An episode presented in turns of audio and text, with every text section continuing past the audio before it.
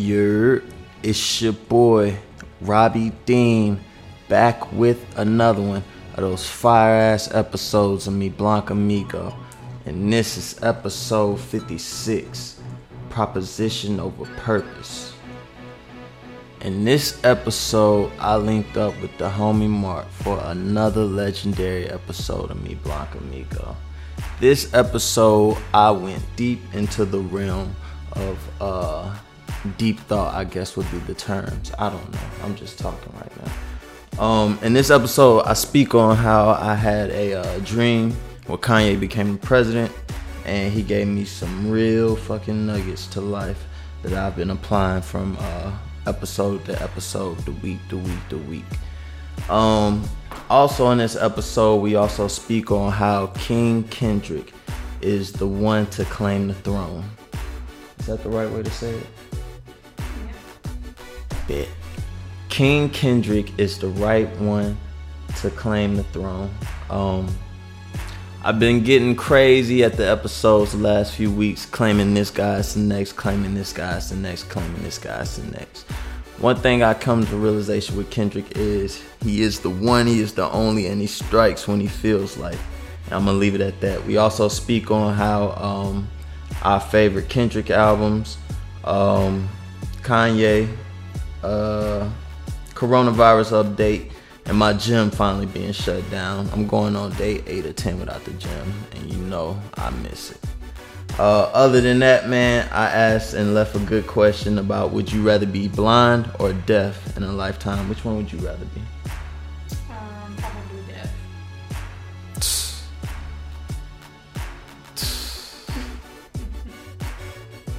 I want to see shit. I mean, that's kind of hard. Not hearing shit ever again and not seeing shit ever again.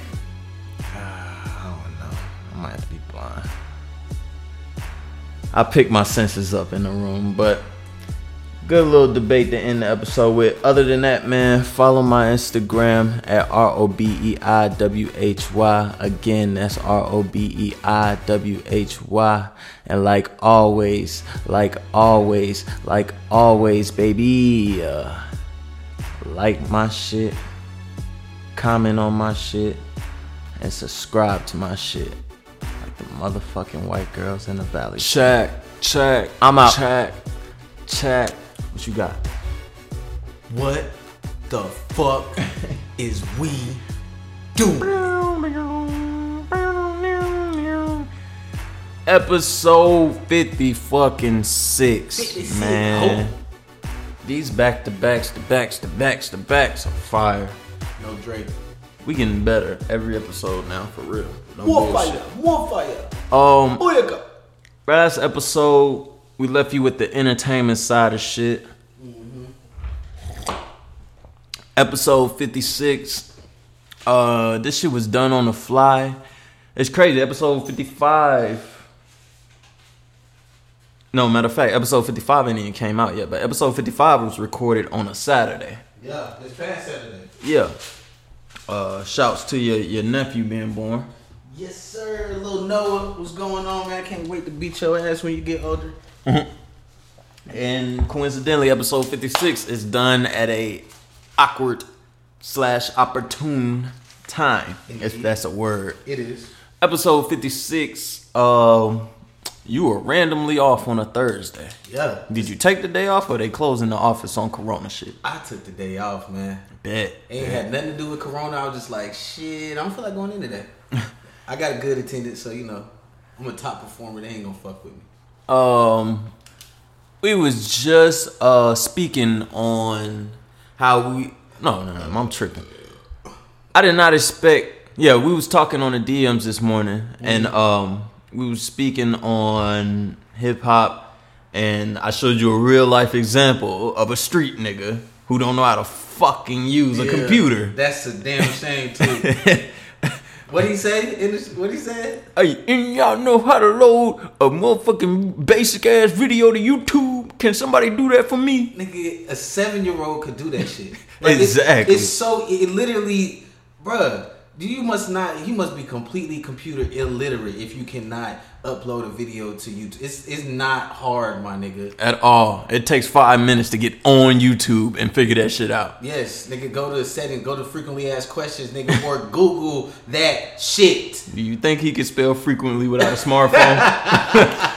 Probably not. You definitely need that dictionary for the autocorrect, nigga. exactly. Um. So we was exchanging back and forth on that shit. We was talking about radio versus podcast also as well. That might be a whole side topic as well. Radio versus versus podcast. Might have to write that down. Yeah. Um, in the midst of all that, you told me you slipped up and told me, nigga, you was off today. yeah. I was just gonna pack my shit and head to my editing spot, my little isolation spot, Yeah. aka my pop's garage. Yeah. I love editing in that space. It's just a good energy every time I go there. I probably recorded a good fifteen to twenty episodes in that motherfucker. Word. Edited at least over thirty to forty episodes in that motherfucker. How the acoustic sound in it? Uh, it's more spacey. It's more spacey. Now, Yeah. when we end this episode, it's gonna be the first time I've edited with uh two microphones and two pop filters. So You can't say pop and forget the smoke. yeah, nigga. That amazing editing ability. I mean, that amazing pop filter. Just saved the day. Um, episode fifty six. I'm just rambling. I want to get straight into it. Straight like that. What's good? I've been speaking on a lot of uh, turn up and vibes curator esque music lately. Mm-hmm. And I was at my lady crib. Shout outs to my lady. Hey, baby. Um, Vibes in this bitch. hope you had a good day. Uh, I was at her crib. She was on her I want to fold clothes with you shit. she Shout out. Was that episode fifty four? Yeah. Alright. um, she was applying some um, facial cream to me. She was helping me with my breakouts and shit. Word. And for some reason, I had the Kendrick playing. Mm-hmm. What Kendrick? Uh, damn, a little bit of damn, a Little bit of damn, Damn. damn playing. Yeah, yeah, that's what I remember. That's my shit. Yeah, yeah, yeah, yeah. That's my shit too. You got the collector's edition? I don't believe I You gotta get it. You got an Apple too? Might as well.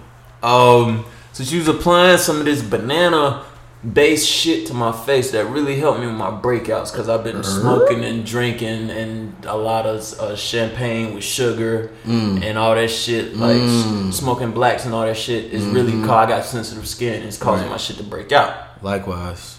And uh, yeah, once she applied to that shit, um, you know, she was she was showing real affection, applying the shit to my face with the Kendrick playing in the background. It was a real moment, a real vibe. The sex behind after that was amazing. I bet. I bet. we had the Kendrick playing while we was fucking. Matter of fact, That's crazy. um. So by the time all that got done and I washed the shit off and we got busy and Kendrick was playing for a good 30 45 minutes. She not even a Kendrick head. And she was just like, yo, he just changed the whole tone for the night and was fucking with it and all Word. that. She's a big R&B chick, big on R&B. Okay, okay. Um, I came to the conclusion, man. All hail King Kendrick. Yeah. The boy is the one. Yeah. He really is. Yeah. And my opinion changes on who's the one damn near every seven days. I know that. Uh, I know I'm fake when it comes to that. Mad fake. It's something that fuck you. Every motherfucking week. Oh, he the one. He Neo. He ne- nigga make up your mind, nigga. I can't stick to it. It's, it's a different styles. era. Like niggas is literally the hottest thing in the world for like 72 hours. And One week is DDG. What the fuck? Next week is Travis Scott. Uh, then it's J. Cole. First you down in J. Cole, then it goes back to J. Cole. Now it's Kendrick. But I can I can solidly say that uh, yeah, Kendrick is a goat. motherfucking Kendrick. Yes, sir. The boy is, and you know what the thing is? You don't have like with me. I don't like whole Kendrick albums. Even What? I can't. We gotta flip that to the backwards. Flip that to the back. I can't even get to my point without fucking up the next point. Okay. Um, I don't even like whole Kendrick albums, and I gotta skip a point out of that. But usually a good five to eight Kendrick songs I love and I blast per album. Yeah, I can see that. And then the other side is like if I'm busy and I can't get to my phone to change the song, I'm just gonna let it ride. I let it ride. I'm Right. not even tripping. Um, what is your favorite Kendrick album? That's a great question. Um, and again, shout out to King Kendrick. I think uh, to Pimp a Butterfly anniversary just passed not too long ago, like a couple days or a week ago, some shit like that. Yeah. Uh, so shout out to Pimp a, shout out to Kendrick and to Pimp a Butterfly. Pop. Yeah. You say it. Uh, favorite Kendrick album? That's kind of hard because to me they're all classics. But if I had to choose one, uh, it's a, it's. Time. Don't rush. Take your time. Uh, let me see. It's probably gonna have to be Good Kid, Mad City. Uh, just because the time that that came out, that came out in twelve. It's eight years ago. I was twenty two. That was 13. That was 12, 13. 13. I remember. What the fuck? Let's say twelve, cuz. It definitely do. But I remember. Fact check you, nigga. I remember being in my one bed. I had just moved out and got my first apartment. Mm. I remember selling dope to that album. Mm. Not dope, but weed. Mm-hmm. But you know what I'm saying? I remember selling weed to that album, and that was 2013 at the earliest. Yeah, that's probably when you just like it might have hit. It might have dropped like in the 2012 or some shit. Probably Octoberish. Yeah. Um, I remember fucking riding around making traps to sing about me. Yeah. oh, sing about me, Dying of Thirst, bruh. That whole light shut off, and it's my turn to settle down. My main concern. Promise that you will sing about me. Nigga, Promise that you will sing about me. So that album to me had the most like bangers on it. Um To Pimp a Butterfly was uh it was like kind of revolutionary, you know, he was letting him letting people know what he about. You know, it was a black pride, you know, black power kind of album. Uh, to Pimp a Butterfly, it had a lot of subliminal meanings and uh, a lot of overt on the surface, uh, you know, messages too. And uh, that that album was definitely fire. It was it's an album that makes somebody think. That I feel like uh, it's like a movie, like uh, fucking what's it called with fucking Roots or some shit. Yeah. you know, it's like a classic Yeah. movie that's The picture going was like that right, album. right, yeah, dead ass. So it's like it's just a it's a classic album that uh, I feel like all black people should listen to, um, and even not black people. Everybody needs to listen to it because it gives like some history. Uh, to Pimp a Butterfly was awesome. The Untitled, Unmastered was dope. Damn was good, but I'm gonna have to say my even Section 80 was probably my might be like my second favorite, just because when it came out. And I never forget you the person that put me on Kendrick Lamar. I will never forget. He was like, "Mark, you from the West Coast? You ain't heard of Kendrick?" And I was like, "Nah." We was sitting in uh sitting in an old neighborhood on the west. I mean, on the east side, Charlotte, seven Smoking. smoking that Doty, like three blunts Yeah. back to back that day. I remember that shit. hot boxing, raining, windows down. Yeah, it was raining, so he couldn't let the Yup. windows down. I remember that We was in there, goddamn, just choking, Mm-hmm. uh, listening to, and I was I was blown away. Uh, I forgot what it was that you played for me. I think it was ADHD. It was something. Yeah. uh, I think it was ADHD. It was Ronald Reagan era. Yeah. Yes. Whoop de whoop, whoop de whoop, whoop, whoop de whoop. That was my shit. I became a fan that day. Yeah. The yeah. first time I heard that nigga, I was like, oh, he is he the truth. And uh he even said himself like he was ordained for this. Like, you know what I'm saying? He was chosen. Like he knew he was gonna be one of the best rappers in the game. And uh yeah, shout out to Kendrick and shout out to Good Kid Mad City. That's definitely my favorite uh Kendrick album. Now, my favorite Kendrick album is easily Section 80. Mm. Easily. Got you. Um, That's my number two. it's so many cuts on that shit. Uh, come on, bruh. Hold up.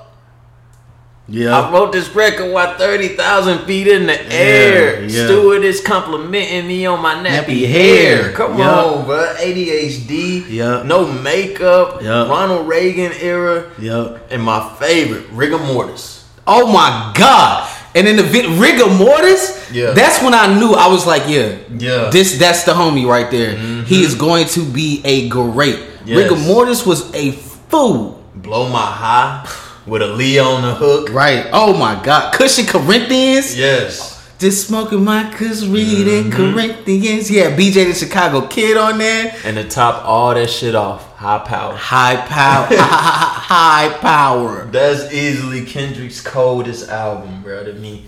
And it's not by a long shot, but it's just the strongest one to me. It was the introduction to great. They always say your first Yeah. album is your best work. Yeah. And I feel like he been not chasing that album, but he like I feel like after that album, he felt like there's no competition out here for me. And Facts. that's the greatest body of work he's been trying to beat. I truly feel like that. With um um with uh what you call it? Section 8. With Section 80? Yeah, Yeah, he's been in competition with himself. But I, yeah, I can say that. Um, just like fucking Eminem said, he was like, "There's never gonna be another Hi, my name is." You know what I'm saying? It's like Mm. that was that shit put him on. Uh, and just like with movies, with you got sequels. The, Yeah. the the the original is always usually better than any of the sequels. But I would I would argue a bit to say that he's like all of his projects have consistently kind of been on that same wave and have that same kind of impact that uh section 80 had. I think it's because like you said it's his introductory so it's gonna sit with people so much more. You know what i'm saying? It's gonna it's gonna resonate and last longer to them. It's gonna be their favorites because it was the first shit that they heard from him Yeah. um and again it's, it's really hard. Just like the benchmark we was talking about with jordan kobe and lebron. It's Yeah. like it's the original. You, you're not gonna really get necessarily better than that because that's what puts you on the map. Honestly, that's probably what solidified him as a great. His first fucking album. It was. I remember having this conversation with Paul. You remember Paul? Yeah, Paul Marshall. Ah, stop Evil- saying whole names. Damn, my bad. Niggas names. don't know. Hey, shout out Paul Evo Lottie. What the- I don't know what the fuck he doing now. Um, That nigga was funny. I miss that nigga. do you? I remember having a conversation with him around like 2010 ish, Mm-hmm. and him asking me my top five, and I threw Kendrick in my top five then. yeah. But this was bef- right. I want to say right after Section 80, before Good Kid, Mad City. I remember throwing Kendrick in my top 10, and it's crazy how motherfuckers who will become family of this podcast. Some of you will either love me or some of you will hate me because you feel like I'm reaching. And don't worry, cause I, I love and hate this nigga too. He be saying some dumb shit. I be like, bro, get out. But at the same time, you gotta understand, I make my assessments from a foresight. I'm predicting down the road when I make estimates and I'm talking out my ass. I'm not talking. Yes, some of it is solid evidence right there in the moment, but I truly believe in potential and what some of these people have, and I have the foresight to see where they're going with it, unless some crazy shit happened to them in life. Right, right. Um, anything you want to speak on Kendrick before we get off this subject? We, damn, that was a nice little intro on Kendrick. yeah, shout out as well just call Concrete Kenny. Kendrick episode. yeah, whatever the name gonna be. Uh, shout out Concrete Kenny. Can't wait till you put out something else, man. I know. Oh, uh, you remember the Black Panther album? I didn't get into it. I didn't get into it into it, but it, it definitely has some uh, some hot shit on there, some hot tracks on there um, that he was on that he featured. Uh, shout out to Concrete Kenny, man. Can't wait till you drop your next project, bro. The whole world is waiting on that. Definitely. Quit bullshitting. I ain't gonna say you bullshitting, but come on, nigga. We wait. And matter of fact, real quick, TDE. I just got to speak on this. TDE, they still strong. I'm trying to see what else TDE is doing. TDE is some of my favorite artists. Jay Rock, Isaiah Rashad. Your boy. If y'all don't know who Isaiah Rashad is, please look my man up. Look up the Cilvia Demo. Look up Shot You Down with him and Jay Rock. Check them out. TDE is strong. Schoolboy Q. I'm waiting. I'm waiting. Yeah, yeah, yeah, yeah. Give us some TDE. Ab-Soul. Oh, my man. Oh, Ab and Reason. Ab-Soul uh, just dropped a couple of tracks with uh, Reason. One's called Flick It Up, and then there's a Oh, I didn't think you heard. I was gonna ask you to play that earlier. that shit fire, cuz. Yeah, yeah, yeah. Ab, one of my ever since uh, I heard terrorist threat. Shout out to my homeboy D Artist. Um, me and him used to listen. yeah, my shit. we used to. Uh, we. I mean, I, I can I can tell a lot about a person based upon their music choice. Yeah. And if you if your music choice is somewhat similar to mine, then we probably gonna get along. You know what I mean? And me and D artists, we uh back in Winston Salem State, man, we used to smoke uh in the bathroom, uh in the dorm with a towel under the shit, listening to Outkast and all other kinds of shit. He done put me on hella music. I done put him on some shit too. Mm-hmm. And shit, what was I saying? Uh, not Outkast, but uh, oh yeah, Ab-Soul. He put me on yeah. Ab. He put me on terrorist threats. From the time I heard terrorist threats, I knew Ab-Soul had potential. He kind of Ab-Soul reminded me kind of like a like a Lupe Fiasco a bit because everybody knows he has the lyrical ability, Yeah. uh, and the creativity and all of that, but we haven't seen enough evidence. Now, do you remember around that time period, Ab-Soul put out a project called Control System? Mm, Classic. Mm-hmm. Bohemian Grove. Oh my god. Just We real just sneaking in the Bohemian Grove. Hey, that was my shit. Motherfucker, motherfucker system. Hey, that when I came went back to school and uh, I went back to school. I went right back to school. I just dropped out and re-enrolled, and I used to play that shit every day on the way to class. That was around a time when niggas thought Ab-Soul was gonna be the one. Yeah, I did. I did. They thought he was gonna be the one out the crew, and it truly felt like because that's when it was Black Hippy. mm-hmm. And it felt like iron was sharpening iron, Iron, yes, steel was sharpening steel. Yeah. What the fuck happened to Ab-Soul? Just like I don't know what the fuck happened to Isaiah Rashad. Um, part of me thinks that you know Kendrick just. I, I don't know, bro. That's that's good. I feel like they just couldn't keep up. You know what I'm saying? Uh, they didn't have as much as they thought that they did. You know, when it came to producing, like production of putting out content. You know what I'm saying? You can have one hot song, but if Kendrick got 20, then nobody pays attention to you, bro. Like, you know what I'm saying? You got to keep it consistent. And that's what I'm saying with Kendrick. Ever since uh good I mean not good kid, but um what's the first track with ADHD? I mean the first album? Oh, Um, Section 80. Yeah, ever since Section 80, he has consistently put out great music. Not subpar music, but great fucking music. Them niggas can't I can't really say that Ab-Soul he he has no content for us to even judge off of. Do you feel like TDE forced Kendrick into the limelight and pushed the rest of them back? Because even Q felt like a threat to Kendrick at one point. And now it's just like, ah, he just a homie. Something happened. All them niggas feel like they, no disrespect, honestly, because all them niggas can rap when it's time to rap. Right. Still to this day. I know that for a fact, and they heard shit from half of them. Uh, do you feel like, what the hell was I about to say? Do you feel like TDE made them niggas take a step back? Or did they lose confidence in themselves watching Kendrick blossom? I think it could have been a little bit of both.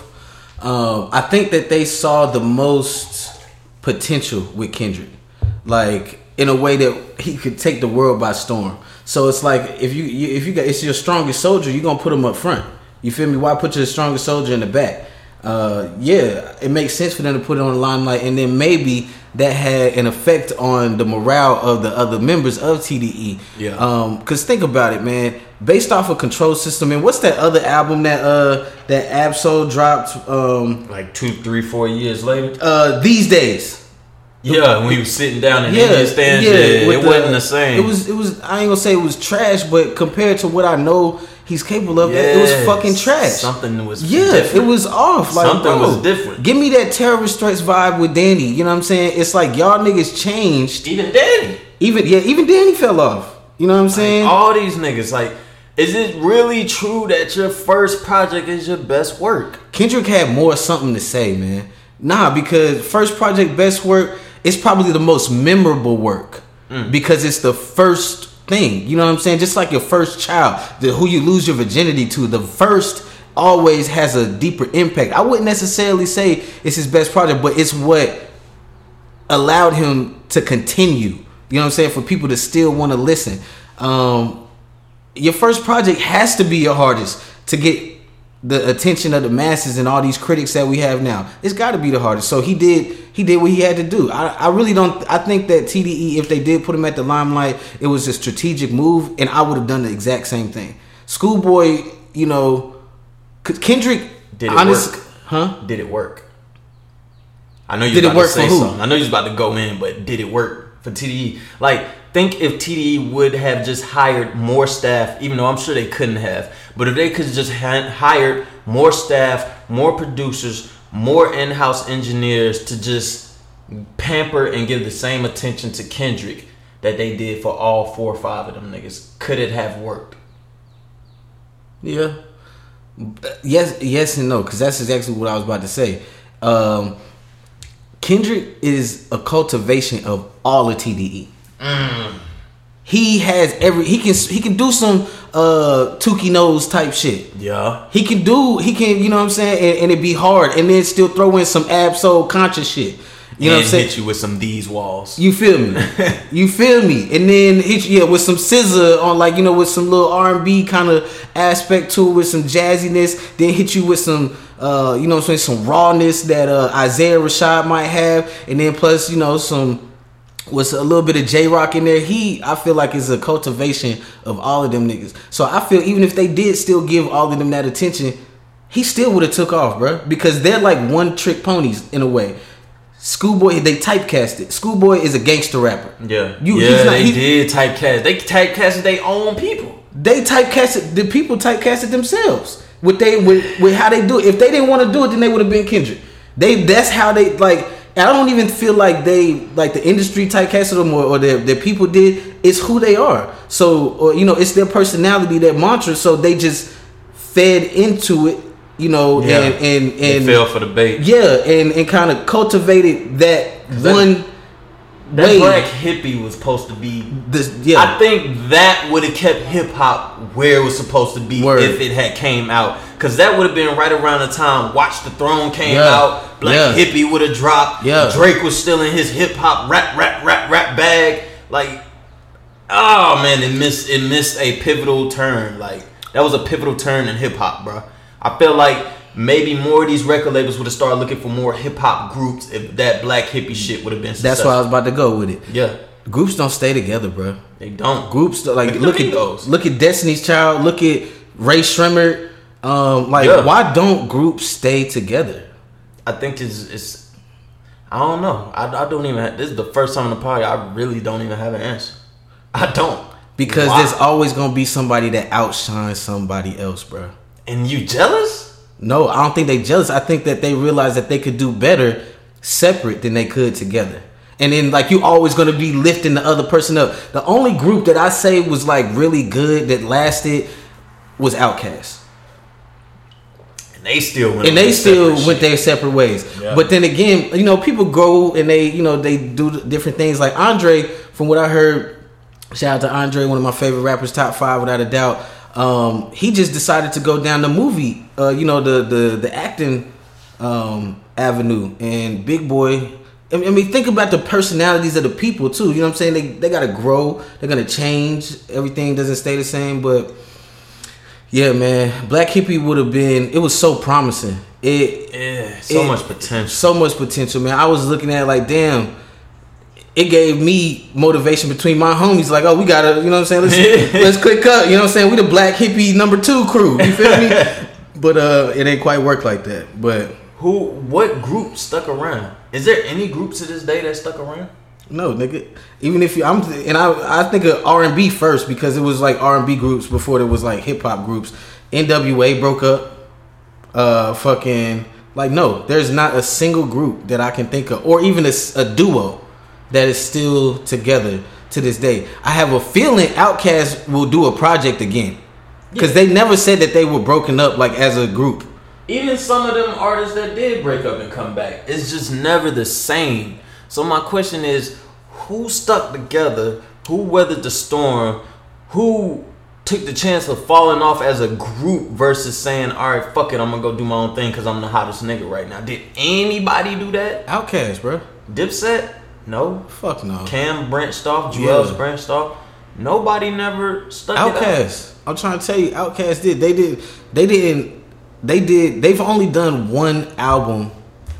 Well, Big Boi has done like a couple of albums Yeah. by himself. He even started his own little uh, rock group with uh uh what the fuck was the name? Oh, with Killer Mike people? No, Uh, the oh. white with the white people. Uh, damn, I they was- made that one hit in 2013. Uh, falling in. Ah, what the fuck is the name of that group? Bro, please don't ever quit this podcast, my nigga, because you can't sing worth shit.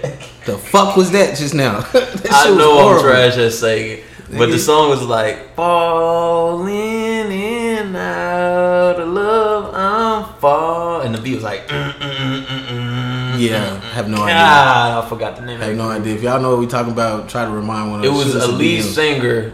I'm gonna just shut up and leave it at this. It was a lead singer. It was a white girl, and it was like two white dudes with him, and Big Boi like grouped up with him, and they uh started their own group called Daddy Grams or some shit like that. You got me on this one, man. God, I, I, I'm gonna Beats me. I'm gonna figure it out. Um, I'm gonna leave it at that on the King Kendrick. That was a nice little 15, 20 minutes right there. Yeah, sure. And we branched off. Uh, what did you want to speak on about Uzi?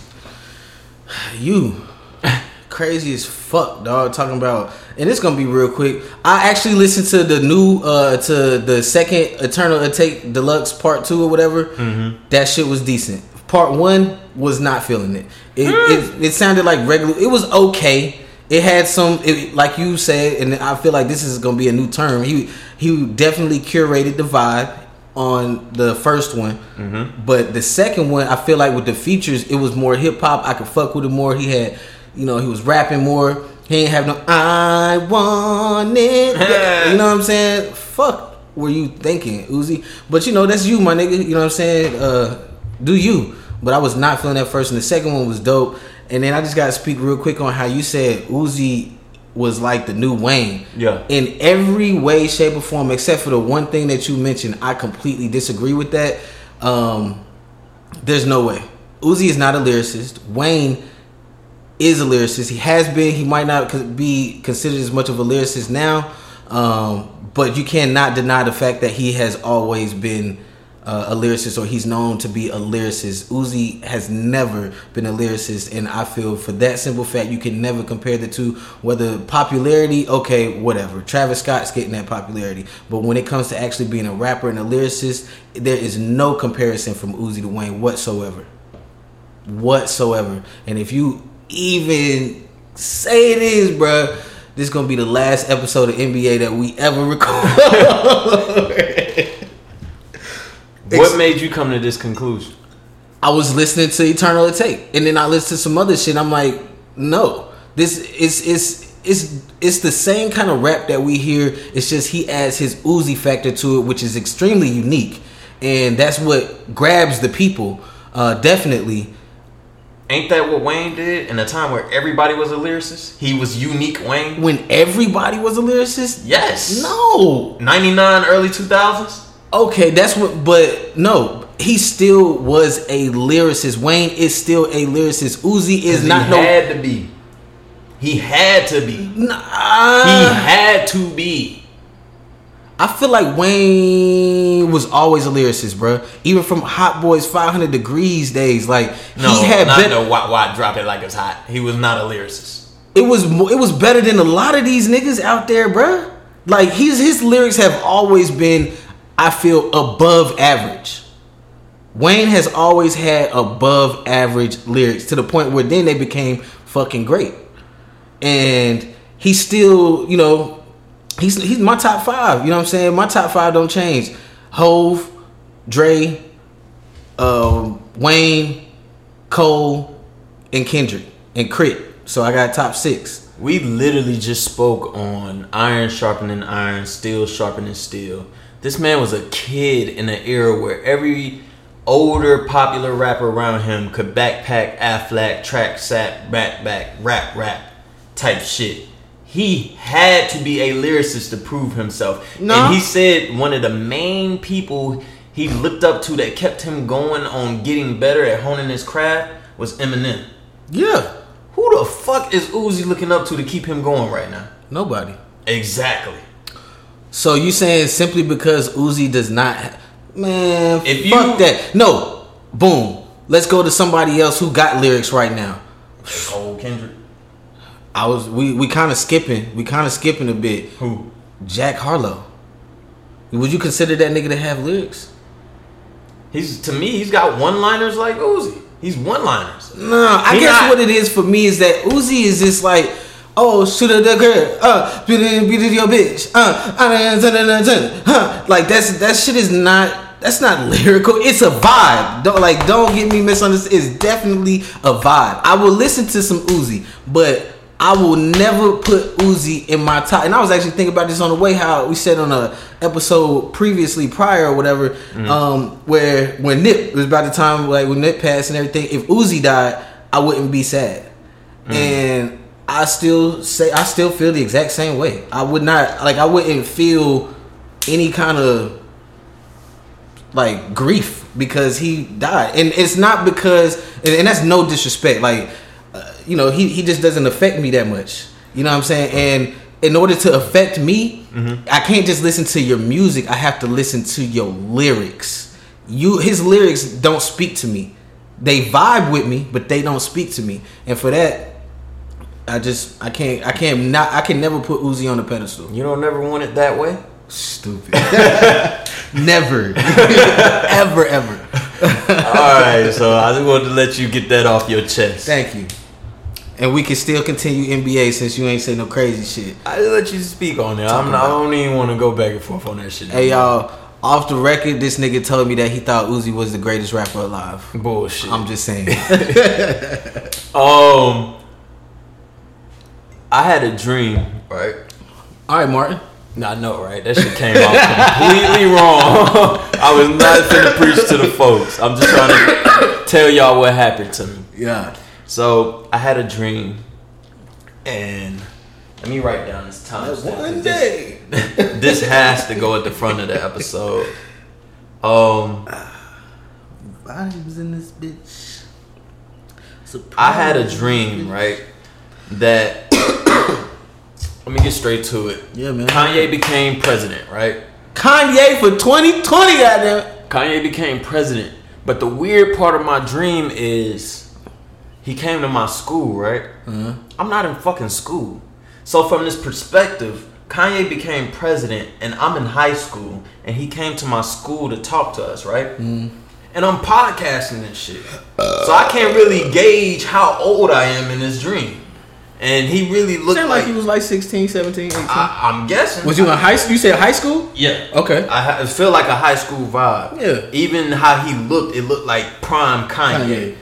Um, When Kanye- the cheeks was bigger and shit. Yeah, yeah. and the, the hairline was perfect right. and all that shit. in the polos. Yeah. Right. So Kanye came to my school and he started talking all that, you know, all the shit he be talking, the educational shit. And I'm a podcaster. All I'm caring about is getting information out of him. Right. And I let him talk. I let him do his thing. And he was telling me about, you know, potential and all this shit. So by the time Kanye leaves, I'm walking Kanye to his car. Word. I was like, yo, let me be a security guard and walk you through all these kids. You know what I'm saying? They in the way. Let me get you to your car and shit. He was like, Yeah. right, bet, come on. Yeah. So we walking through the hallways. A kid passes out in front of us. I drag the shit out of him to get out the way. About a foot. Move, nigga. Ugh, this Kanye. You dr- you drugged the little kid around just because Kanye was in the building walking? I'm 16 too. This is my peer. right. So I, that nigga. I grabbed him by the foot. Nigga, move. so damn. Disrespectful. By the time we get outside, I'm like, yo, you know, I know you can't give me an exclusive interview to get me to where, you know, I need to be in life. I don't even want to use you like that. I just want to know what do I have to do or what does it take to get to the level where you want to be interviewed by me. This nigga looks at me right before he gets in his car and says, proposition over purpose. And that was literally the end of my dream. Mm. I woke up, I told my girl, and she was like, yo, that's crazy, da da da da da. Uh, you should look into it. I started looking into it, all this shit. And I came to the conclusion that, well, I don't even want to tell you what the conclusion I came to. I want to know what do you get from that proposition over purpose? It sounds like a profound statement. It's a crazy ass fucking dream, nigga. Yes. I had a dream last night that my fucking hair was just long as hell. That's all I dreamt about. So shit, you had a you had a decent dream, nigga. Yeah. Uh, and the fact that you remember your dream is Vividly. dope. Yeah. A through Z. Word, word. Then that mean it means something. So after I dissect this, I definitely want to hear what the fuck you think about your own dream. I think uh, it could be, you know, you're in high school. Uh, it's kind of like wanting to go back a little bit, maybe. Um, you got Kanye, somebody. I'm a 2020 president candidate. um, I don't know. It could mean a lot, but I guess I'm just gonna speak on the proposition versus purpose thing because you could analyze that dream in a bunch of different ways. For you being in high school to moving that nigga out the way to walking him to his car, security guard shit.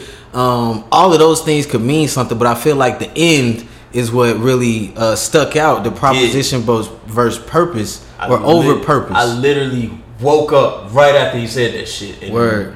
Bam! All that shit hit me. Like woke up and I was live, nigga. It wasn't like I was in a daze in my sleep. Did your girl kick you or something, and that's what woke you up? She was in another room. Oh shit! I woke the fuck up and was like, "Oh shit, this dream is crazy." It still felt like the dream kept going. Word. So I don't know what the fuck it is.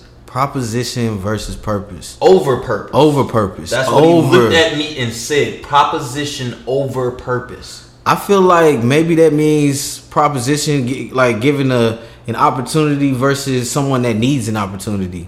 Like, uh, like you have a purpose that needs to be upheld that people need to hear versus just having an opportunity that anybody else can have. You're not really gonna make an impact, I guess. Um, what I took from it is I was being told by God, right? God could have came to me in that dream, and I wouldn't have took it as serious. But He put the person that I damn near look up to the most, Yeah. right in front of me, mm-hmm. And well, not look, well, yeah, look up to, but had the most influence over me at my weakest points in life. Mm-hmm. He put the person that had the most influence over me at the weakest points in my life. I'm gonna say that again for y'all. He put the person that had the most influence on me at the weakest points in my life and sent the message straight through him. And at the end of it, for it to be so vividly and for him to tell me proposition over purpose. I spent about an hour, two hours that morning looking into proposition and what it meant. What does it mean? Uh, we talked about it earlier. Uh, I took from it that um, let me go back to it again because it's been a couple days, so I'm kind of hazy over it. What it sounds like, bro, is that you have a purpose. Like you, you, you're you're figuring out your purpose, dog. And Yeah. that this was that was like a wake up call. Like, all right, I have a purpose. Like, wh- what am I gonna do with Yeah. with what I have with NBA with with working out with all this kind of shit? What, like, what's your purpose?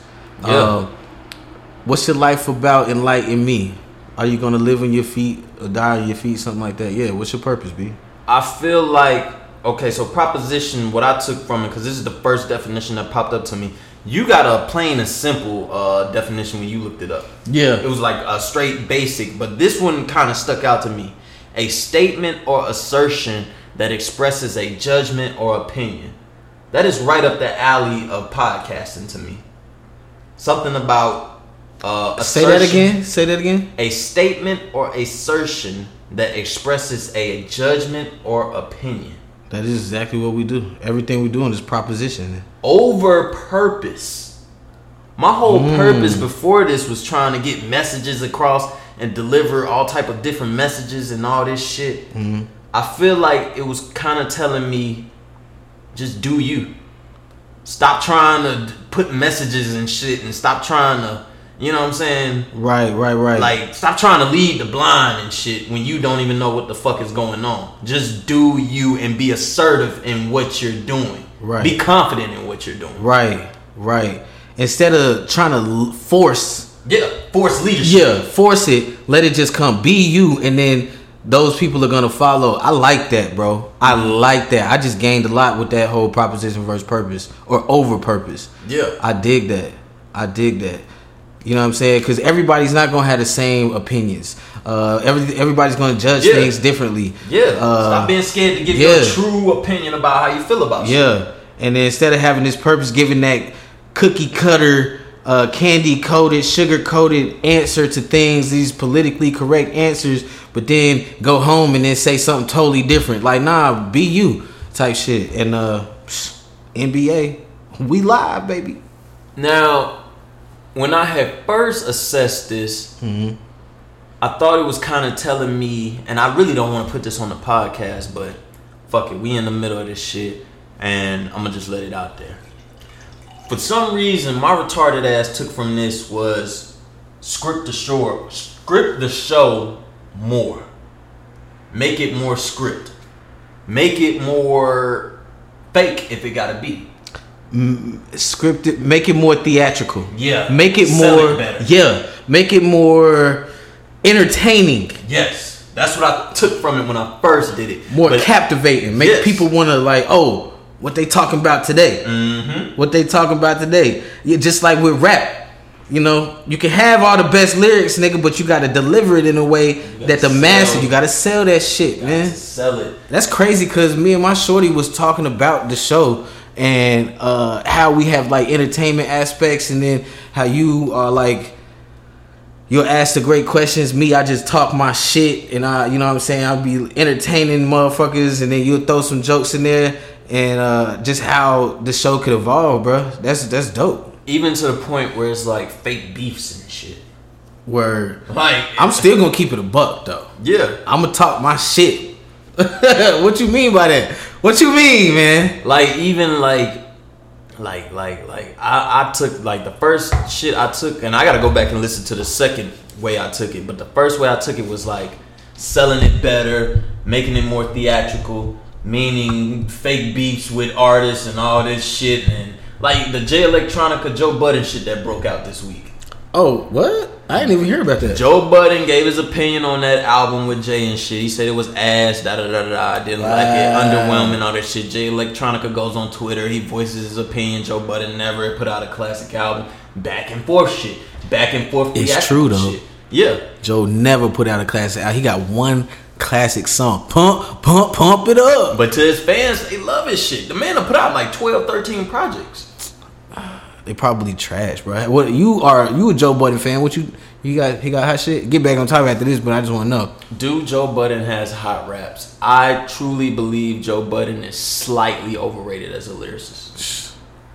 Pump it up is the only thing I can say. There's like three songs that I can ever say I heard from Joe that I like that I rock with. Why I say that is because Joe's a Virgo like me.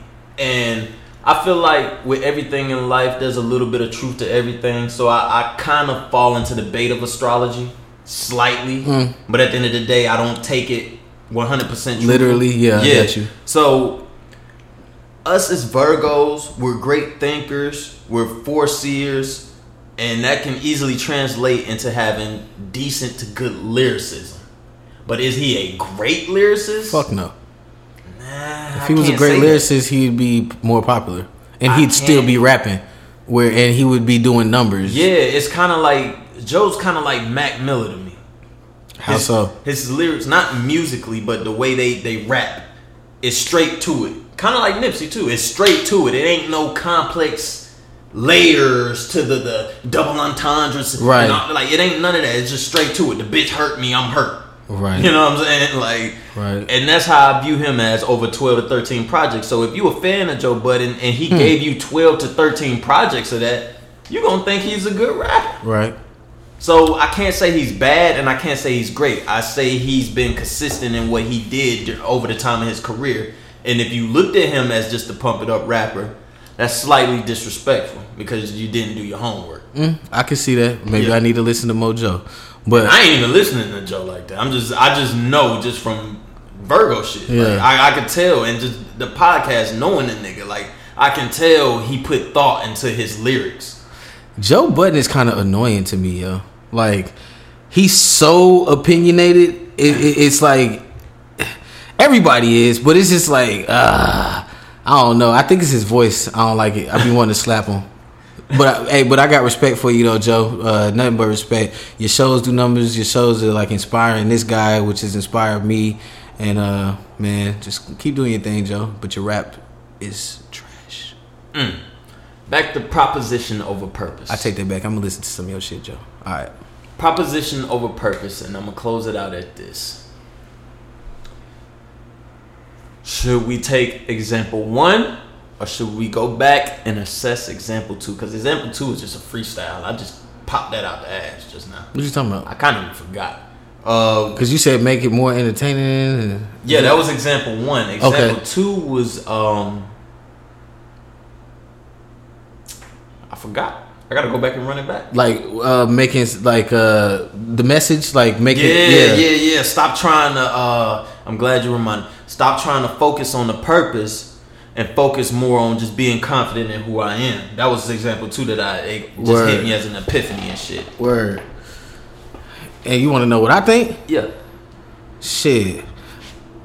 Type nigga I am, man.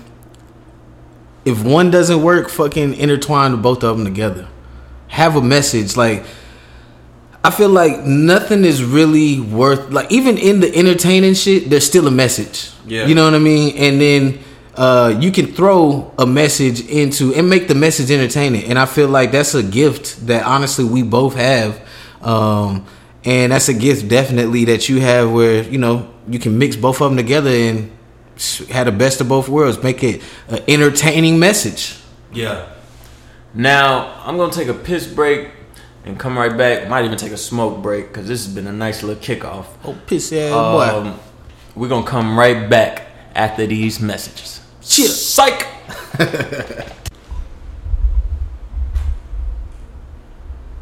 Ugh. And we bike. What's really good? Bike from a nice little black break.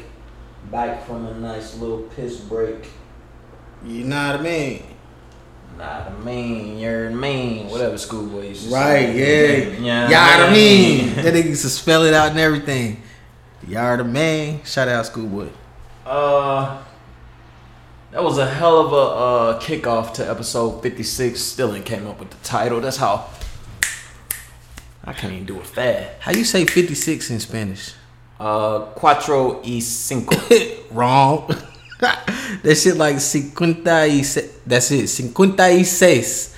Yeah. Episode 56. To all my amigos.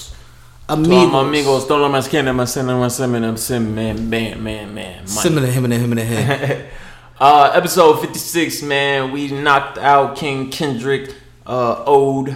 We knocked out the Uzi wrap up. Uh, we went deep dived into my Kanye dream. Mm-hmm. Um, I wanted to get into dating baby mamas. What's up, baby? Um, Shout out my girl too. What's up? My woman. What's up, lady? your lady isn't a baby mama, correct? Nah, she's not. Man, Neither one of us have kids. you missing an amazing proponent to life, if that's the correct term. Eh, I beg to differ. Now let me explain why. Please, please elaborate on this. Dating a baby mama is so amazing, bruh. Please explain. What's amazing about it? Because to Well, me, that just sounds like a burden. A a caring baby mama, someone who, at the end of the day, Should I close the window? nah, it's cool. Dating a baby mama who prioritizes her child before you, Mm, meaning a real woman. she can't devote all her time to you. Oh, so you like that shit? I love it. Uh, It gives me just enough alone time in the day to just remind myself that I'm me. mm-hmm. Uh, there's times where she want to get up, I want to get up, and you know before she got cool with me being around her kid, Mm-hmm. you know I had to wait till the baby fell asleep. Word. Shout out to the little baby. I ain't gonna say your name, but I fucks with you. Little How old is the little baby? Uh, anywhere between four and six. Boy or girl? Girl, Oh, very uh articulate, very on it. Knows what's going on. Know what we be doing. word, word. Um, She know when y'all go in the room and close the door. What's going on? Man, she is smart. can put Mommy, two, are you okay? can put two and three together very easily. and make six. Uh yes. No, she's gonna make it five. She's gonna add it up. Uh Okay. dating baby mamas. It is such a gift. And I don't want to say a curse, man, but it comes with the curse because I truly feel like the curse aspect of it is if the baby daddy was on this shit, they more than likely would be together. Right. So, you know, you got your stresses. His bullshit is gonna come in a venting type of way to you. So you got to deal with that. But the greatness of it again is you get a lot of alone time to yourself. Not a lot, but you get enough hours in a day to be yourself. Um, you're dating a woman who has no kids, correct? That is correct. You have no kids, correct? That is correct. How much time in the day do y'all spend together? If it's a free day on both ends. Um, if it's a free day on both, it depends on what we both have going on. Uh, I feel like we're old enough as adults to uh, know that we both need like need space. We can't be around each other twenty four seven. I feel like that's unhealthy for any relationship, um, no matter what. You- You're not supposed to be around somebody twenty four seven like all the time. Right. Um, so on a typical day, um, I don't know. This it, it depends on the mood and everything. Like we haven't like spent a lot of time together, and we get uh you know recently, and then we get a day, then we might spend that whole damn day damn near together, uh, or uh, like today. You know what I'm saying? Uh, woke up at her place, ate some breakfast, been over here for the past few hours. We'll probably link up later, and we'll probably be together for the rest of the day. You know, later on. Uh, I think it's really healthy that pe- that you know people in a relationship, intimate relationships, um, can socially distance themselves. you know what I'm saying? That's a key word right Yeah. now. Trending word. Indeed, it is. Uh, but I feel like it's really important for uh, couples to socially, you know, interact with other people other than just them all the time because then, you know, you're gonna get tired of that person, blah blah blah blah blah. And there's just some people, some relationships where they probably do do that, but I bet you at some point they're gonna be like, all right, I need a break from you. You know what I mean? Now, I remember in my early 20s being on the timeline Facebook, Twitter, Twitter, Facebook, et cetera, et cetera. Uh, a lot of these niggas would speak on how some of these baby mamas would let their child be in the room while they getting fucked. Oh my god. Now newborns and you know one or two one I wouldn't even say one or two just child kids old enough to not even comprehend what's going on. They just see two females touching each other at a rapid pace. Two two people. Two yeah, You I said two females. Two humans touching at a rapid pace. Right. Um That happened was- to me. what was exactly what was the trashiest baby mama you've ever witnessed or dealt with yourself? Ooh. Ah. It was this chick, man. And I was actually going through a hard time. I had got kicked out of the crib. I think I had just come back from college.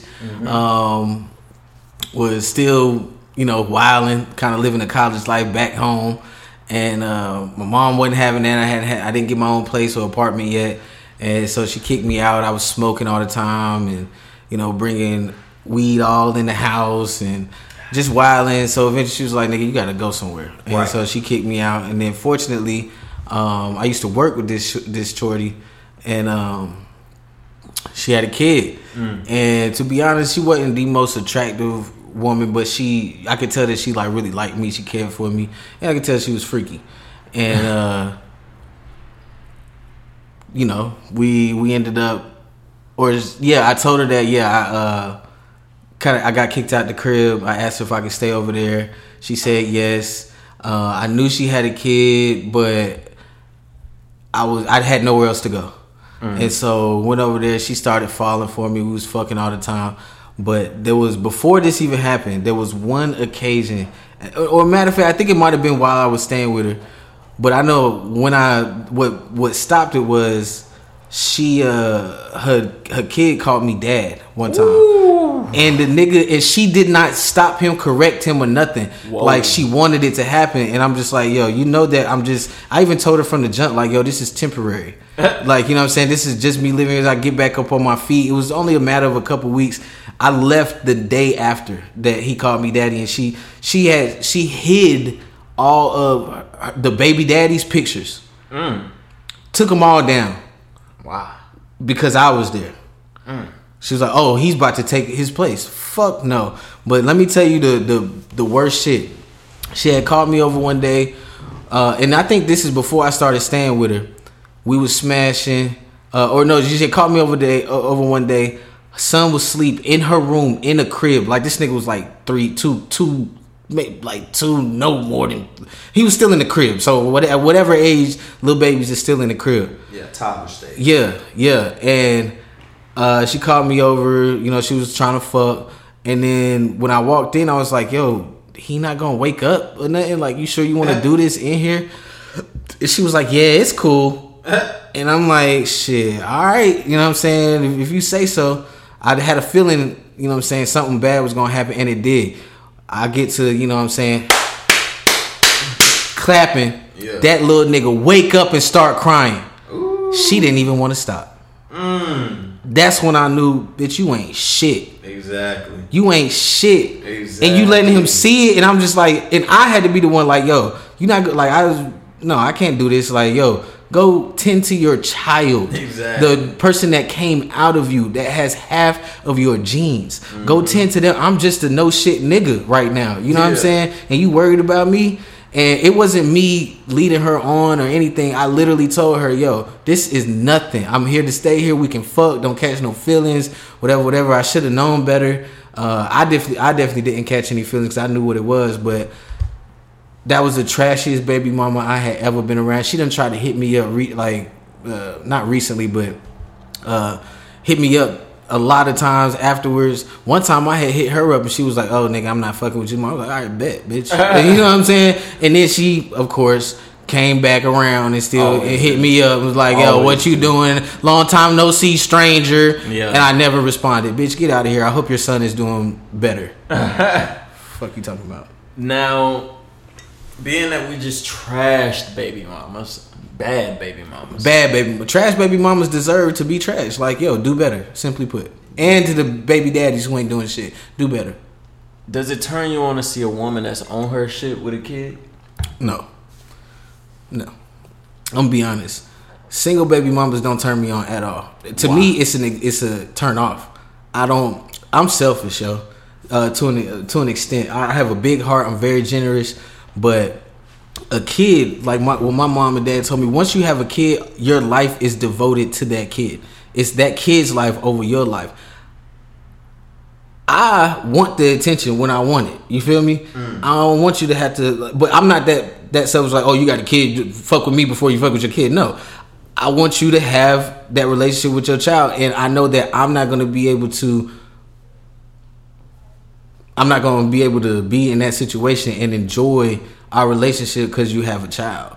Like, no, nah. I want to have my own kids. You feel me? I don't. Yeah. Ever, I don't ever want to be a stepdad. Not to. There's a lot of good stepdads out here who who do that and they make great children. You know what I'm saying? They they raise great children and they call them dad. But me personally, I can't get with it.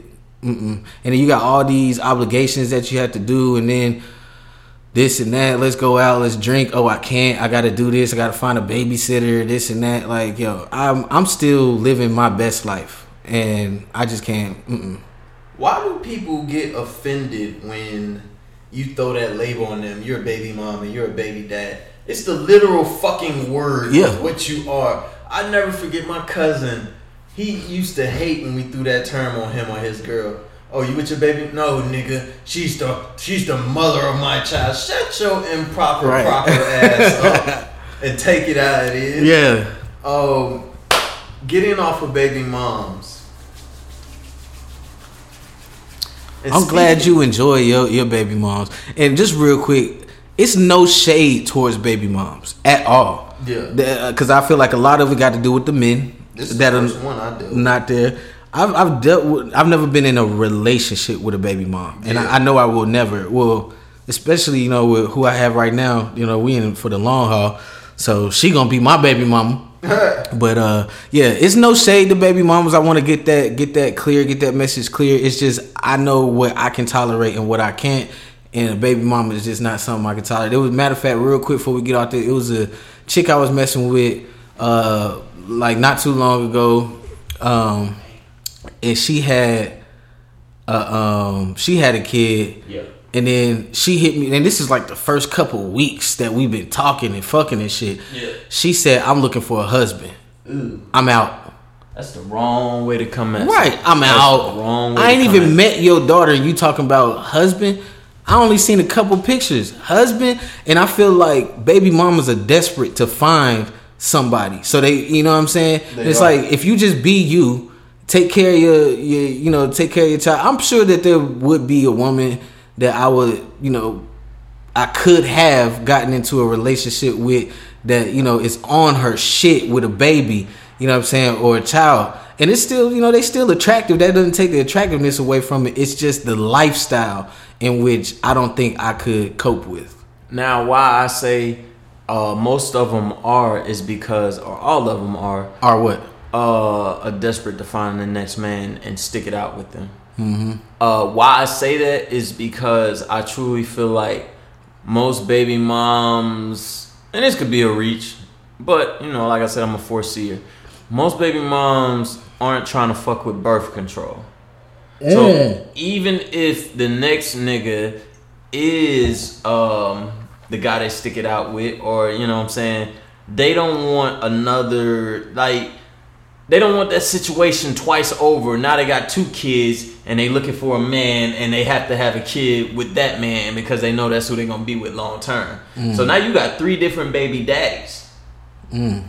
Nobody wants that, even though it happens.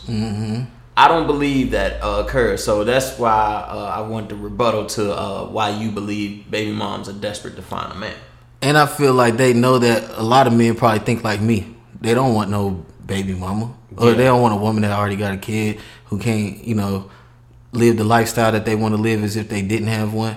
And so I feel like they are desperate to find somebody who is willing to accept the fact that they do have a kid. I don't know. I feel like most men would say, "Yeah, I would prefer a woman without a child than a woman with the child." Simply put, Definitely. Yeah. Now my thing is uh, why I fuck with baby moms and why I like this one and why I fuck with her head Mm-hmm. heavy is because I feel like our situation she don't need me. She Mm. don't need me to help raise her child. She don't need me to help pay bills. She Word. don't need me to make ends meet. I Y'all actually that. work at the same job. She, Shut the front I door. I told you that. She's uh she works in finance though. Oh, she balling. Yeah, she's She doing pretty there. good. Yeah. She corporate. Yeah, she's Oh. at the building uptown. I think she said. Oh yeah, she doing her thing then. That's what's good. Kudos to you, shorty. Uh, yeah. So my thing is, a baby moms who on her shit that don't need you. So at the end of the day, uh, everything is null and void. She really does genuinely fuck with you because of you. Mm-hmm. Is my type. And closing out with baby moms, I want to transition to this new subject. Speaking of baby moms and uh, mamas and and uh, women with no kids, mm-hmm. speak on your baddest hit versus your worst hit in comparison. Hold on, state that question again. Baddest hit, first hit, compare baby mom. Hold on, where you went with that? Speak on the baddest bitch you fucked versus your worst hit you fucked. And start with your worst hit you fucked. The worst was my first time. Describe what she was like, the moment, what happened, all that. Ooh, it was a controversial moment. You know what I'm saying? Keep the it world a was buck. watching. yeah, the whole world knew what was good. Now it was controversial because, uh, and I don't even have no problem saying this uh, now. Um, it was uh, it was with it was my best friend's like ex girl. Oof. You Yeah. Dog, you. Yeah, I would. I'm just saying, niggas know I, I've been savage. I, I've definitely toned it down and everything. I've come to my senses. You know what I'm saying, or whatever. Way to clean it up. Yeah, you know what I'm saying, Mr. Clean around that bit. But uh, yeah. So it was adrenaline rush. You know what I'm saying, and it was just a lot going on. Uh, I didn't really know myself, know all this kind of stuff, but the actual sex part of it was too rash What do you mean? it was just it was bad. Like I didn't nut. Uh, I ate her pussy. She sucked my dick. When she was sucking my dick, it was like she was using mad teeth. It just was not. it was not enjoyable. Like Jesus. always around. Use the you know put the condom on. Um, when I was stroking, it just it wasn't and feel that good. But after that, sex was amazing. I st- you know what I'm saying. I started learning. I was like, why is this sex so trash? And I was like, it, I enjoyed it, but it didn't feel as good as I thought it would feel for my first time. And then, but every again, I started learning shit, watching porn and shit. Oh, After ass that, 56. you already know. Oh, that You ass saying? 99. You feel me? Pinky, all of them. You feel me? Her ass done blew up. She's still straight though. But um, yeah, that was definitely my worst worst hit ever. Um, there's nothing that has ever come anywhere close to that. Sex has been good for me ever since. And my baddest, like baddest chick, or like just Baddest chick you hit. ooh, that's my shorty right now. Shout out to her. You feel me? You feel me? Um, yeah, I've uh, I've definitely knocked down some quality in my life. There's there's no doubt. Um, some really good ones. man. Nah, I, I'm I'm quantity too, cause I, I'm I'm probably Wilt Chamberlain numbers by now. um, but I don't plan on really exceeding anymore. Like you know what I'm saying, where I'm at, I'm good with. But yeah, my shorty now the baddest, and I, I done knocked down uh, some some definitely high quality. Um, I don't even think about it too much anymore now. My worst hit versus my baddest hit. It's really no difference. Like my baddest hit was probably the nurse. What? Yeah. And like I thought I- you enjoyed that shit. it was it was cool. I guess when I'm saying my baddest hit is prettiest girl. Okay. With in a sprinkle of how good was the sex. Because that's vice versa with the uh, worst hit. The trashiest girl you hit sprinkled with bad sex. Mm. Um, my baddest hit versus my worst hit, it really was no difference, man. I I really just came. I told y'all I I come from humble beginnings, nigga. Um, I just hit this prime of knocking off bad chicks. I just hit this shit, and now I'm damn near borderline full blown relationship. Word. So, uh, yeah, my baddest hit was probably the nurse. My worst hit, it was a few of them. Mm. Few. Mm. Like, um, Count on one hand or two. two, Ooh, maybe three. Ooh, you really a quantity nigga. Quantity, like nigga. If they a baddie, it's gonna be quality. You gonna enjoy it. I would say my worst hit was probably the the fifty year old I talked about. Ugh. Yeah, yeah, yeah. A wealthy white lady up in motherfucking Mooresville. Shit, nigga. I I guess that's where I where it comes down to. Me when it comes to my bad hits, and not to toot my own horn or nothing like that. You know what I'm saying? I just know me. Uh, I, I like I said, I knocked down some bad ones in my life, bro. Like a lot in my lifetime. But then I've knocked down some subpar ones too. But I can say the sex has been collectively good, bruh. Like, I there was this one older white lady. Uh, she was kind of chunky. Had a daughter. Uh, also had a man. They weren't married yet. She was white, and he he was black. Her daughter was white though, and um, we used to work together. Um, Worst decision ever made. that shit was beautiful. It was car maintenance. She used to give me her motherfucking check and Mm. everything. Yeah, because she was like forty, and I was like twenty three, bro. You know what I'm saying? Yeah, I was. Tag- we would go in the break room, tag that. I would tag that shit, nut all over. You know what I'm saying? It was just, it was great. Um, so the sex for me has always been good, man. I, whether it's quality or subpar, I'm gonna make that shit good. And it's only been a couple where I could say just trash hits. Now, my uh when I've dealt with bad bitches, it's usually me who under delivers. Cause I'm excited. hmm Performance anxiety. Man. Man. When you just talking about pretty like pretty bad bitches, I always under deliver. I never really had that problem. I, I don't know, it's a mental thing with me. Do you go back again like afterwards? So I've had the problem where I didn't like really perform as well as I wanted to the first time, but then I went back and I just dogged. I usually don't even get the call back. Damn, you got trash dick, bro. It'd be that fast. It'd be that fast. It'd be that fucking fast. But when I'm dealing with the the, the trash, I'm not intimidated. Damn. I'm So ready to I'm ready to get what I need. You know what I'm saying? I'm ready to put on a show for myself. you stupid. Do you think that there's a lot of women that can say that you gave them that you are one of their trashiest hits? Definitely. Wow, I can't relate, bro. Definitely. I done I studied Mr. Marcus and Wesley Pipes and uh, all them niggas like you know to the T. Well, I'm a perfectionist. Like I highly doubt. And if I'm wrong, any lady out there that might hear this that I have slept Call with, hit me up and let me know. you know what I'm saying? Hit my DM and say, "Nigga, your dick was trash." Um, but nah, I know. Mm-mm. I see the thing is My rep bro, on the line, B. I can't have that going around. Mark gave me trash dick. Bruh, I, I don't know what the fuck it is. It's an intimidation thing. That's what it is. It's like I don't even know if it's intim. It stopped being an intimidation thing and it became more of a. It is what it is type of thing. We gonna Like, fuck and I'm gonna get my rocks off. If you don't, you don't. Cause I'm not eating your box. You a pretty chick, so I'm sure you got. You don't eat the types of- box. Not no chick I'm not with. And I ain't been with but so many in my life. I ain't been with but so many in my life. What's your number, bro? Are we doing this? what? Are we really about to go here? I want to. What's your number? 30 to 40 to 50, somewhere around there. Yeah, I'm probably up there like Wilt, bro. Hundred or so.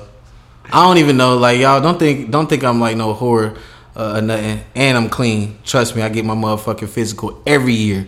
And now I got one. Shit, ain't got shit to worry about. But we uh, have to get them for work, so yeah. you know what you getting with this as far as clean. And that's another thing, bro. I'm a germaphobe. So Mm. yeah, I'm not eating your pussy. I, I'm I don't see myself with you. This is a one time pull up thing. I'm not eating your box. I'm excited because you pretty as hell. This motherfucker finna explode very quickly, and I'm gonna roll over and go to sleep because I usually don't worked out and done tired myself out for the day. I can see that. One night stands for me, nah, I'm not gonna eat your box.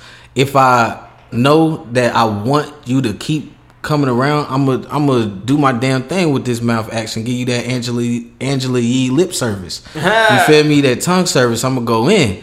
Um, but nah, just like any one night stand, like, oh, I'm just trying to smash. I'm not gonna eat the box. But uh, when I do, so I'm eating that shit like Kobayashi steak, nigga, I wrote a line to that. Uh, or Kobe steak. I think that's what it is. yeah, Kobe Kobe beef. Kobe beef, yeah. trying to get Steak. the call back like I'm trying out for the team. I wrote that bar. Hey, Oh, I know I'm gonna get the car back. Yeah, I don't know what the fuck finna happen. how long before she can stay the night? Like how many fucks before she can really stay the night? Cause See, you don't trust them, I don't trust them. Damn.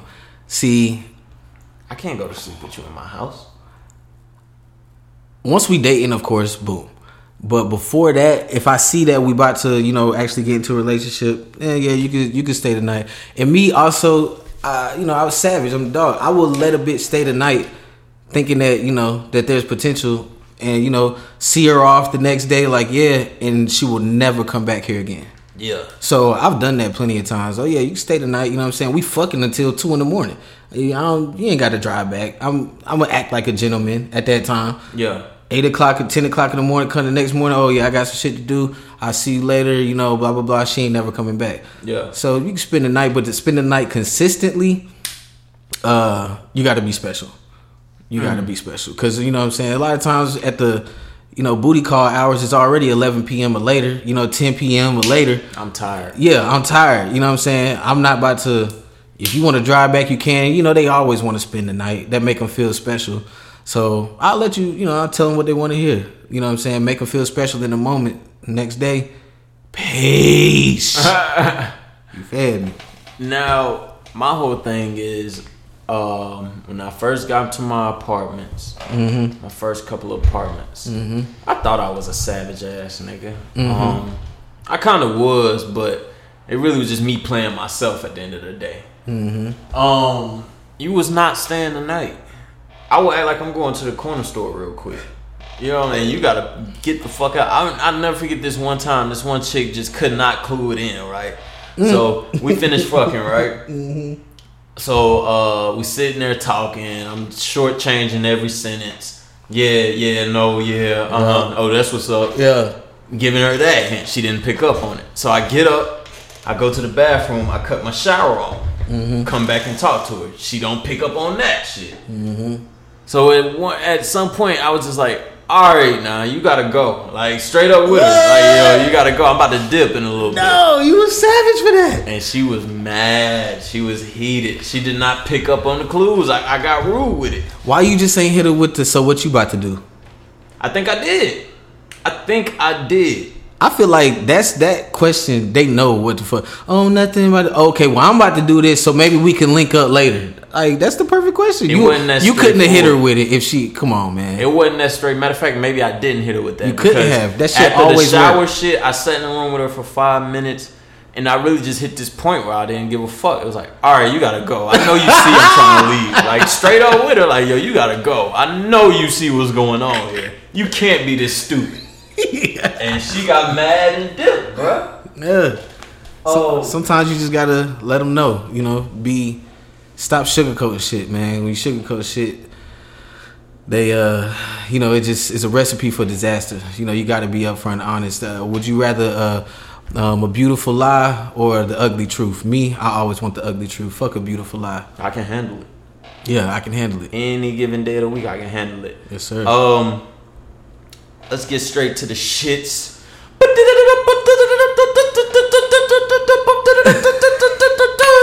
That's the news update. Yeah. the coronavirus has um Killed update. seven thou over seven thousand people now. I don't know where the fuck the numbers at, but It is. It's seven grand. we gonna seven keep k. keep y'all updated on this coronavirus in in in, in black entertainment swag. Mm-hmm. Uh, we know we never take it too serious until we taking our last ten breaths and we sounded like Jadakiss.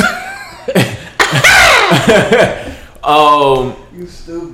The coronavirus. Uh, Kevin Durant has caught the coronavirus. Yeah, I just found that out. That's wild. Uh, they said a few Lakers have tested positive for coronavirus. That's crazy. They have not released the names. Um, I'm starting to speculate the one maybe caught it. Mm. Fucking around with his side piece. uh, Uh, Rudy Gobert caught the coronavirus. he said Um, walk around his side. maybe he gave it to Donovan Mitchell. Yeah, Uh, a lot of people on the Jazz got it right. It's like, it's like at least two motherfuckers on Jazz that got it's it. two, Donovan and Rudy. and uh, Rudy, but I think uh, I don't know, but yeah, Uh, the coronavirus is getting serious out here. First and foremost, I want to say y'all gas the fuck out of gas prices dropping. Them shits fell off maybe 10 cents. Uh, I see maybe a dollar difference in filling my tank up versus now versus a month ago. you tripping? Them My shit was went like- from like two thirty nine to like one. I saw gas for one eighty nine the other day, bro. When the last time you seen gas prices for anything under two dollars, bro? But look at the totality. North Carolina. My shits usually take like fifty one dollars to fill up. My shit about literally, 40. My shit literally was forty nine fifty something like that today. What you use, premium or? Premium. Mm. Forty nine fifty from fifty one dollars. But that's decent as hell for premium, nigga. I I put eighty seven in my shit. My shit take thirty five to forty. Some days I miss my van, bro. That shit was like thirty two dollars in in the worst of the gases crisis to fill that bitch up. I miss that motherfucking van too. Squeaky ass doors and everything. Wink wink. um, Corona. Coronavirus. the coronavirus shit is getting out of hand. I went to Sam's Club the other day. Um, my barber ghosted me until I pressed his ass about three, four times in a row to cut my shit. um, I went to Sam's Club. Bro, this bitch was empty, dog. Crazy. all they had was computer chairs and like fucking fleeces and fucking uh, uh, uh, covers and shit to sleep in. No food was there. My certain type of bread I eat wasn't there. Gluten Uh, free. Yeah, my gluten free bread was. I had to uh, settle with some Nature Valley butter bread. I know some bullshit That shit straight though. just to make my peanut butter sandwiches before the gym. And uh yeah, shit is just getting out of hand. It was literally just wine and house accessories in that motherfucker. I would have took all the wine. I grabbed three bottles of that Castellio. Yes, sir. Shout out. Um, yeah, y'all gotta calm the fuck down. There was no toilet paper. The water aisle was dead. I don't understand that. The toilet paper. Like y'all think that y'all about to like mad diarrhea? Like what's what's going on? Toilet paper of all things. And then I saw like I went into Walmart. Like yeah, the toilet paper, all the disinfectant shit was gone. But guess what was still there? What? Soap.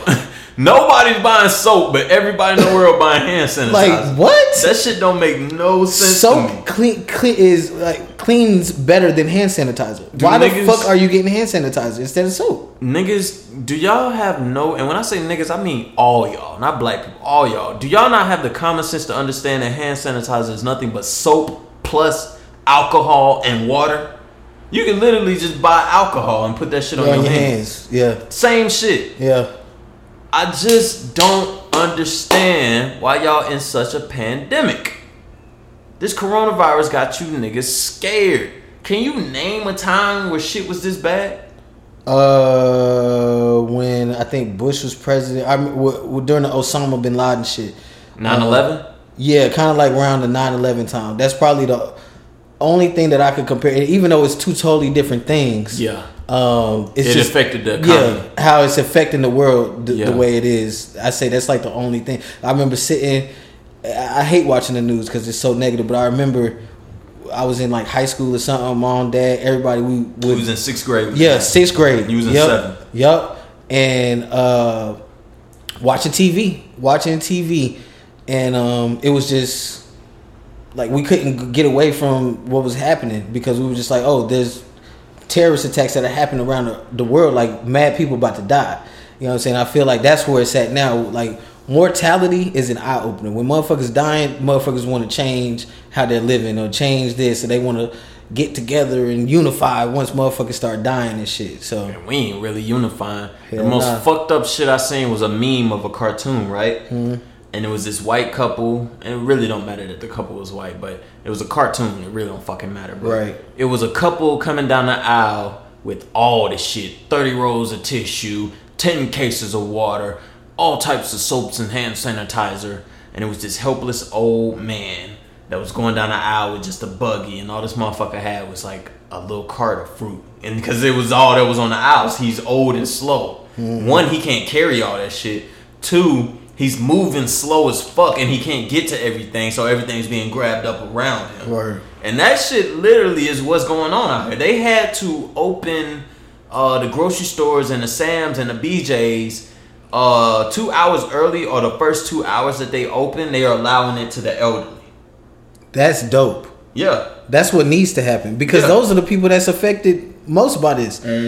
I mean, God forbid, we both could have the virus right now. The Ronas. Rona.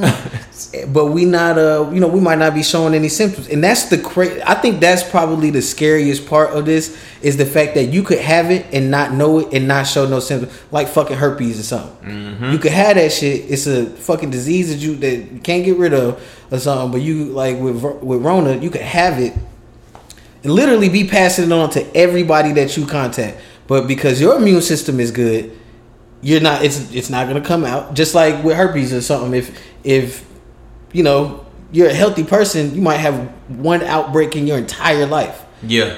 literally and then you might not know what the fuck it is. Like you know what i'm saying? And it go away never happen again but you out here passing herpes around. And you know what i'm saying? Yeah. passing around like flyers dog and um that's i think that's the the scary part of it is that nobody knows who has it. There's no way like i mean you can test for it once but it's like The testing got to hit the markets too. and then it's only once they get the symptoms of it do they get tested for it. And then you can't go to the doctor or go to the hospital because you can infect all the other people there. I think it's just the fear of the unknown and Yeah. which is which is a huge thing um is that that's why we're affecting uh, i did hear apparently that they're working on uh getting a vaccine. They're gonna do human trials. I don't know who that motherfucker is that's doing the doing the trial but uh god bless your soul Donald J. Trump. Um, you know that nigga ain't even got tested.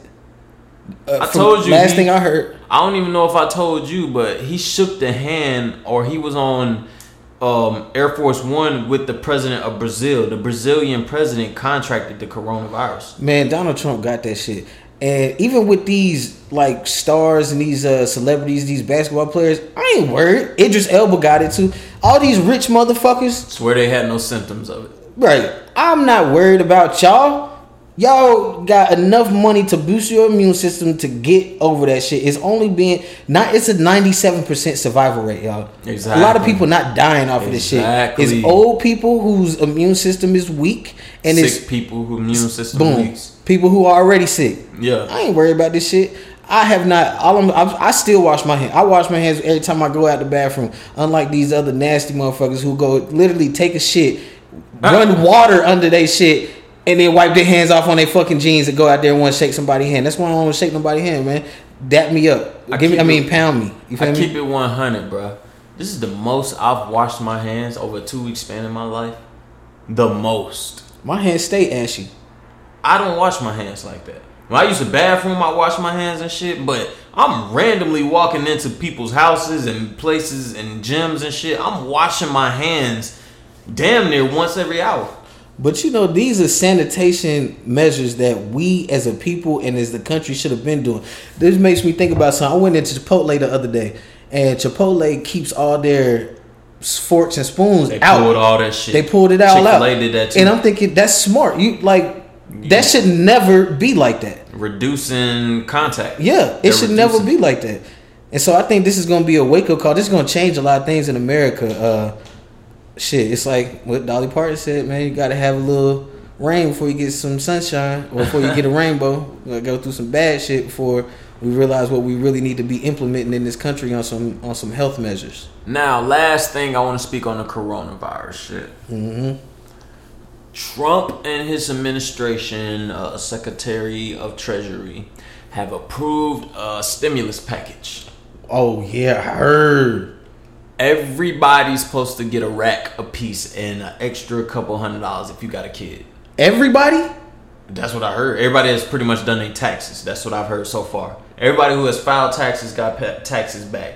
They're supposed to get a thousand dollar stimulus package and an extra two three hundred per child that you have. That's what I've heard.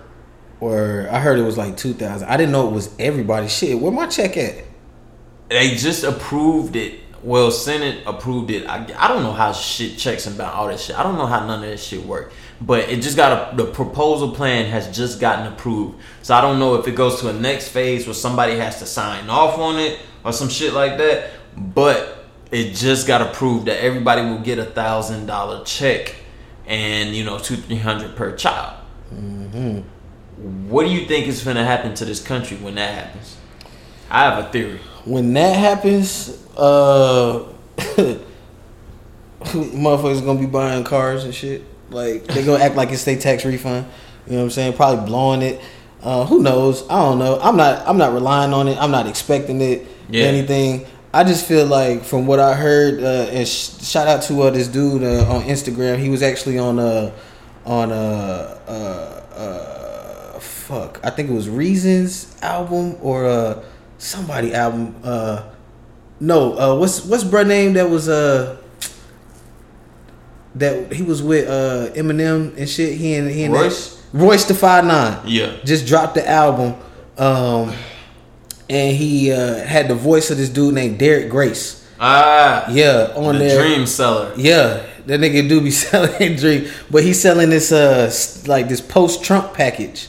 Uh, it's like you know after after Trump, you know. Apparently, a lot of people think it's gonna go in a recession. I don't know what's going. Uh, the economy gonna go in a recession. I don't know what's gonna happen with this little stimulus package. I don't really know. I'm just a bystander and willing to see what the fuck happens, so I can come back on this microphone and talk about it. what the fuck you think about to happen? I don't think nothing crazy. Uh, my theory is inflation is finna happen. True. Two theories. Inflation is finna happen real quick. Uh, you remember when the big bag of Doritos was for a dollar, and now they're like a dollar seventy now. Mm-hmm. Big red bag, about that big. Mm-hmm. It already boosted up in growing cities like Charlotte. Like if you was to go to like Forest City, North Carolina, I believe those big bags of Doritos would maybe be a dollar twenty, dollar thirty. Right. I believe after this uh stimulus thing hits and everybody gets a thousand dollars, those big bag, those medium sized bags of Doritos are going to go up to two dollars. Uh, I see it. You see what I'm saying? Yeah. Like i- inflation is gonna happen all around us, and before you know it, that thousand dollars that sh- most people blew through if the smart ones held on to it, they'll burn through that thousand dollars by the end of the year just by holding on to it and having to deal with inflation. That's what I believe is going to happen. Uh, my second theory is Trump did all this to uh, guarantee his win. Yeah. He did all this to guarantee his win. And on the basic, most basic, simplest level, if you don't get this, you're a stupid motherfucker. I'm not judgmental, but if you can't put this two and two together, you are stupid. They put this virus out there, or this virus happened, and it's causing, uh, at minimum, the Democratic Party to not have rallies right now. Facts. You can't like there's you can't fucking be in a room full of hundred people right now. They're Right. they're minimizing that law down to you can't be around ten people at a time. They shut down uh polls, I think too. All that shit, um, all this shit is to lock Trump in for the next four years. Mm. And to me, I'm I'm a chess player. I tip my hat to that man. Right. Look what the fuck he was willing to do to win this next poll. You got some nuts, my nigga. That's what somebody else said. They say he's truly the biggest gangster. Like for real, bro. Yeah. I respect it. Yeah. I res- look at you are willing to sacrifice the lamb to stay in position. Yeah. Um, and that's just my theory on that whole thing is this shit happened globally Mm-hmm. because this motherfucker wanted to keep us in the house during the voting period. And just like how he worked with Russia, like I know to me this all this shit is playing. Ebola, all this kind of stuff that come out, Mm-hmm. it all comes out during the election period. And I think I heard that uh the uh the presidential election might actually be pushed back to like May or something now. I believe. Instead of November, or when it it. usually is, is that it could be pushed, and everything's gonna be pushed back. And what you said about inflation, I really see that happening. Yeah. Um, now, I like had a visual about it. Shit, toilet paper. The price of toilet paper probably about we talked up. about that. Nine rolls is going for like nine dollars right now. That's fucking crazy. when it used to be like five, six bucks. It's crazy. Three weeks ago. and then it's gonna, it's gonna just increase everything. So it's like, I don't know if he did something to like help people out, did any tax cuts, but if he did, he's literally just contradicting all that shit now because inflation is about to happen. He- Getting all that money back. He's smart, man. That mo- he is smart. Whoever he got on his team, the motherfuckers know what they doing, bro. They are. I can't even hate no more. It's like, damn, Power, bro. this shit is crazy. Like these motherfuckers are some thinkers. One man shouldn't have all that power. Damn it, he got it right now. Sure. Um, last question before we get up out of here, real quick, yes, sir. and I'm gonna tie it into a, a bottom conversation we can erase off. Okay, Lil Dicky show. Hi, I'm Dave. I Yeah. love that show. You checked it out yet? not yet. Oh my god. I'm willing to see it though. He's he's a good personality. That motherfucker can make me laugh. Yeah, it, Yeah. it's kind of bland, but when it when them jokes hit you, oh my god. Is it like the Office blend? Kind? Yeah, yeah. That yeah. that dry, sarcastic dry humor. humor. It's a mix of The Office meets Curb Your Enthusiasm.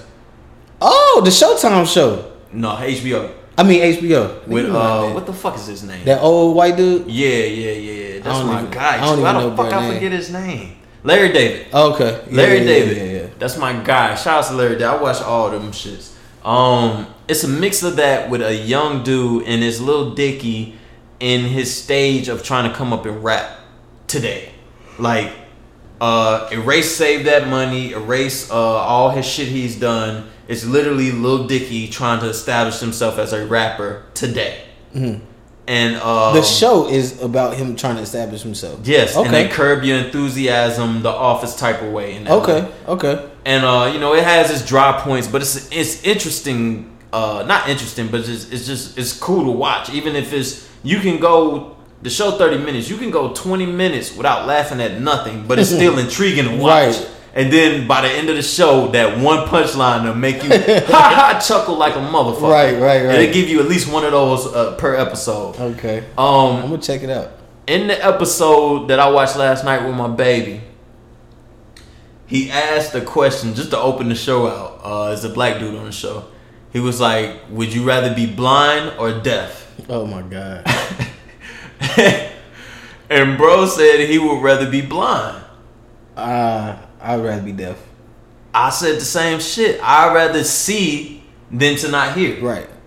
But he said he'd rather be blind because he's already seen everything in his lifetime. Bullshit. He wants to hear what the fuck is going on in the room. Bullshit. That's the stupidest thing I've ever fucking heard. And that's the role he plays, this dumb, Dumb ass, ass. stupid motherfucker. but it's funny as hell. So my question to y'all is, and y'all can respond. I don't care if it's a week from now, a month from now, two, three years from now, when y'all go back and hear this episode. Would you rather be blind or would you rather be deaf? My answer is deaf. Your answer is Deaf. And I'm gonna leave episode 56 at this. We will be right back in six days. Anything you want to say before we get up out of here? Wash your fucking hands, y'all. Please. Nasty ass motherfucker. Dirty man, I will never forget, and I hate putting race on this shit. It was a Call it like you see it, bruh. uh, yeah. Call it like I'm you not see it. blind nor deaf. it was an Asian dude in the bathroom. Dude came straight out of the piss stall and walked right back to the gym floor. Nasty as hell. And this is a week or two ago. Week and maybe three, four days ago. I thought you said that was your girl cousin though. No, I fucking did. Hey, she gonna square up with your ass when she see you. hey, hey, I was just playing, girl. We got we got to make it ex- interesting somehow. You ain't shit. You ain't shit. So yes, wash your fucking hands, even if it's nothing, man. I wash my hands damn near every hour on top of that hour right now. I work in dirt and mud, and you know I don't even dap nobody up. I'm giving elbows and back of my hand type shit, back of my Word. pound. Word. Like I'm not connecting with none of you motherfuckers. Um, is that it? God bless everybody, man. Check us out again, NBA. Pray, cause we don't know what the fuck finna happen. I'm out. Chip. And that's gonna do it for another episode of Me Blanc Amigo, episode 56, Proposition Over Purpose. I'd like to thank every last one of y'all that made it all the way out here, a quarter of the way out here, a half of the way out here. Hey, I appreciate you. Tune in next time. You already know we getting more litter, litter, litter, more titter, titter, titter. Follow my Instagram at R O B E I W H Y. Again, that's R O B E I W H Y. And like always, like always, like always, baby. Like my shit, comment on my shit, and subscribe to my shit. Like the motherfucking white girls out in the valley say. I'm out.